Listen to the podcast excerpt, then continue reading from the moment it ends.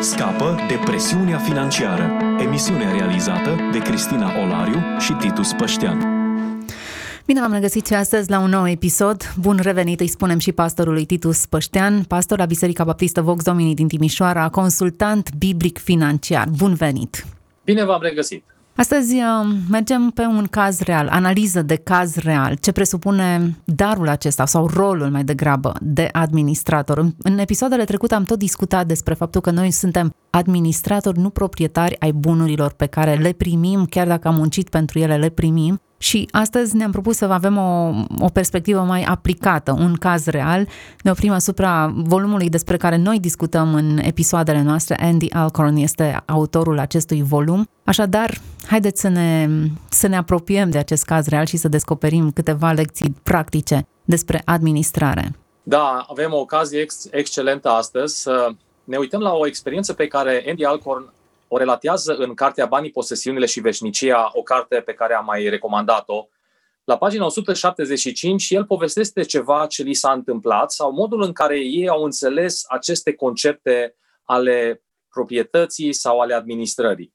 El spune așa, în 1977, împreună cu un grup mic, am început o biserică, așa cum am menționat, unde am slujit ca unul dintre păstori. Pe la 1990, biserica era mare și eu câștigam un salariu bunicel, plus dreptul de autor din scrierile mele. Apoi s-a întâmplat ceva ce ne-a întors viețile pe dos. Eram în comitetul unui centru de asistență pentru gravide și Nenții și cu mine ne-am deschis casa pentru o adolescentă gravidă, ajutând-o să-și dea bebelușul unei familii adoptive. Am avut și bucuria să vedem această tânără femeie întorcându-se la Hristos.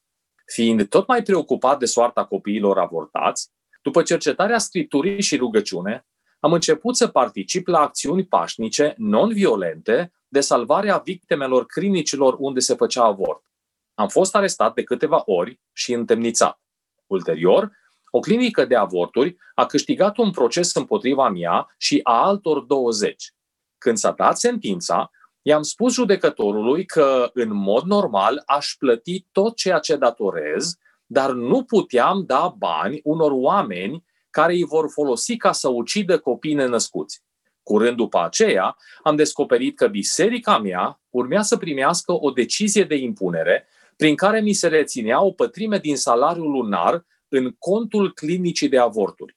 Biserica trebuia fie să vireze clinicii suma impusă, fie să sfideze un ordin judecătoresc. Pentru a evita asta, a trebuit să demisionez. Singurul mod prin care puteam evita sentința de plată era să nu mai câștig mai mult decât salariul minim. Soția mea, în schimb, putea câștiga mai mult decât salariul minim. Deja îmi cedasem toate drepturile de autor. Din fericire, familia noastră se obișnuise să trăiască doar cu o porțiune din salariul meu de la biserică și tocmai terminasem ratele de la casă. Deci, nu aveam datorii. A urmat un alt proces în care era implicată o altă clinică de avorturi. Cu toate că acțiunile noastre au fost non-violente, am primit cea mai mare amendă penală dată vreodată împotriva unui grup de protestatari pașnici. 8,2 milioane de dolari. De data aceasta, părea foarte probabil că ne vom pierde casa. După toate aparențele și după standardele lumii, viețile noastre o luaseră într-o turnură devastatoare. nu e așa? Greșit, spune Randy. A fost unul dintre cele mai minunate lucruri care ni s-au întâmplat vreodată. Ceea ce alții au intenționat spre rău, Dumnezeu a schimbat spre bine. Geneza 50 cu 20. În perioada aceea am înființat Eternal Prospective Ministries. Nancy lucra ca secretară, salariul ei suplimentând venitul meu minim. Toate bunurile noastre, inclusiv casa, erau ale ei. Numele meu nu era pe niciun cont de bancă și pe niciun carnet de cec.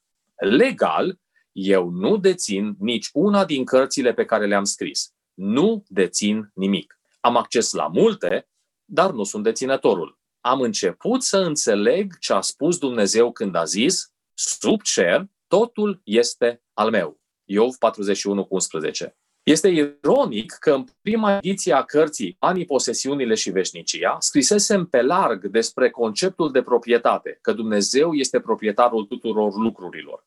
Apoi, la un an de la publicarea ei, am ajuns să nu mai dețin nimic. Dumnezeu mă învăța în cuptorul adversităților implicațiile acestui adevăr care mi-a schimbat viața. Mi-am dat seama că Dumnezeu era proprietarul casei noastre, nu noi. De ce să ne îngrijorăm dacă o pierdem sau nu, dacă oricum îi aparține lui? La el nu este criză de resurse, foarte ușor ne putea asigura un alt loc unde să stăm. Dar învățătura despre proprietate era numai jumătate din lecție. Dacă Dumnezeu era proprietarul, și el era, eu eram administratorul. Mai mult decât oricând înainte, trebuia să adopt o mentalitate de administrator față de bunurile pe care el mi le-a încredințat. Nu mi le-a dat sub forma de cadouri pentru a face ce doresc cu ele. Îi mulțumesc lui Dumnezeu pentru harul său cu care m-a învățat toate implicațiile faptului că el este proprietarul. Și acum urmează un, uh, un aspect foarte interesant al experienței lor de viață. În ciuda amenzii penale de 8,2 milioane de dolari, spune el, nu ne-am pierdut casa. Misiunea Eternal Perspective era deținătoarea drepturilor asupra cărților publicate de mine și mă plătea cu salariul minim, plus beneficii generoase, inclusiv ni se permitea mie și soției mele să folosim mașina misiunii. Apoi s-a întâmplat ceva interesant. Dintr-o dată, cărțile mele au ajuns pe lista celor mai bine vândute cărți. Veniturile din drepturile de autor au crescut. Misiunea noastră putea să doneze toate aceste câștiguri organizațiilor misionare, celor de întrajutorare și activităților de luptă împotriva avorturilor. De la înființarea misiunii noastre, prin Harul lui Dumnezeu, am donat 5,5 milioane de dolari. Câteodată mă gândesc că Dumnezeu vinde cărțile numai ca să adune bani pentru misiunile care sunt aproape de inima Lui. Eu și Nancy nu ne ducem la culcare seara cu gândul că am sacrificat banii aceia, dorind oarecum să fi putut pune mâna pe ei. Ne ducem la culcare simțind bucurie pentru că nimic nu este ca bucuria dărniciei. Pentru mine, singura bucurie care se compară cu aceasta este să conduci pe cineva la Hristos. Dărnicia infuziază viața cu bucurie. Conferă o notă de eternitate chiar, chiar și celei mai banale zile. Acesta este unul dintre motivele pentru care nu m-ați putea plăti suficient ca să nu mai dăruiesc. Și acum, sfârșitul întâmplării. În 2001, când a expirat termenul de 10 ani de la procesul clinicii de avorturi, unul dintre membrii conducerii bisericii noastre a sugerat că eu și Nancy ne-am putea reasuma proprietatea drepturilor de autor pentru cărțile mele. La urma urmei, eu le-am scris. Ne-am rugat pentru asta și am ajuns la aceeași convingere. Dumnezeu ne-a purtat de grijă cu credincioșie în timpul celor 10 ani care trecuseră.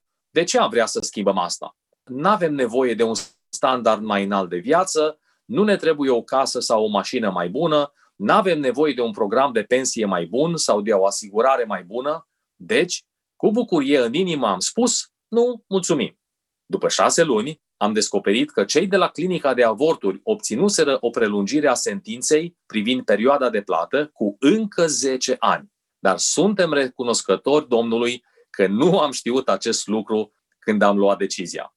E vorba doar despre proprietate și administrație, conchide Randy. Acestea nu sunt veniturile mele din drepturile de autor, ci sunt ale lui Dumnezeu.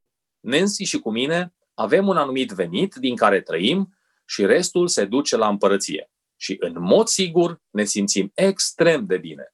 Nu avem nevoie de un milion de dolari sau de o sută de mii de dolari. Ne descurcăm și cu mai puțin. Dumnezeu îngrijește cu credincioșie de noi și avem ocazia să experimentăm una dintre cele mai mari încântări de viață, bucuria de a dărui. Cum îți câștigi și cum îți cheltuiești banii arată care sunt valorile tale. Asculți emisiunea Scapă de presiunea financiară.